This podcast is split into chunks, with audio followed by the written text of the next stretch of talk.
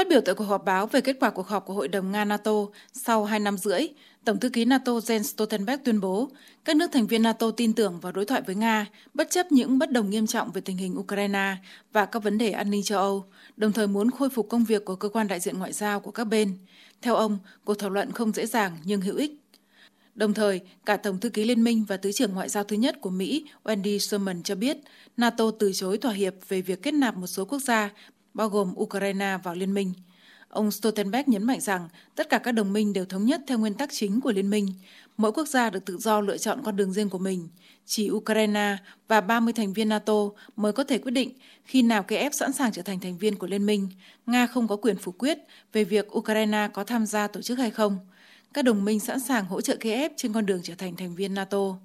Tuy nhiên, Tổng thư ký Jens Stoltenberg cho biết NATO đã đề xuất với Moscow rằng họ tổ chức một loạt cuộc tham vấn để thảo luận chi tiết về các vấn đề và bất đồng, bao gồm cả việc đồng ý về các hạn chế chung và có thể kiểm chứng đối với vũ khí tên lửa ở châu Âu.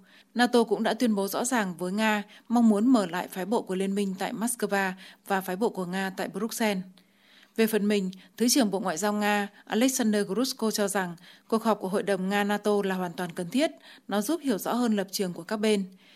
Theo ông, cuộc hội đàm diễn ra khá thẳng thắn, trực tiếp, sâu sắc, phong phú, nhưng đồng thời cũng bộc lộ một số lượng lớn khác biệt về các vấn đề cơ bản.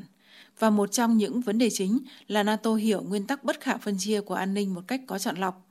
Thứ trưởng Grushko lưu ý, trong mắt NATO, họ chỉ tồn tại đối với các thành viên của Liên minh và NATO sẽ không tính đến lợi ích an ninh của những người khác trong các hoạt động thực tế của mình.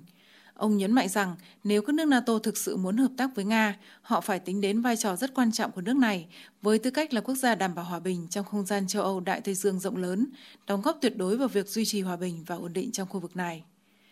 Bình luận về cuộc họp của Hội đồng Nga-NATO ở Bruxelles, nhà khoa học chính trị người Đức Alexandra lưu ý rằng không thể mong đợi những cảm giác, những thay đổi quan trọng ở quan điểm của bên này hay bên kia. Có những yêu cầu của Nga, chúng ở trên bàn, chúng được đưa ra một cách sắc bén và cứng rắn. Theo ông, dường như NATO hiểu chúng, nhận thức được sự nghiêm túc về lập trường của Nga, nhưng không thể mất mặt và rút lui khỏi các nguyên tắc của mình. Vì vậy, về bản chất, xung đột về việc Ukraine gia nhập NATO vẫn còn, nhưng có rất nhiều ngữ điệu đã thay đổi. Giọng điệu ở các cuộc đối thoại cả ở Bruxelles và Geneva không còn mang tính cáo buộc, đã trở nên thực dụng.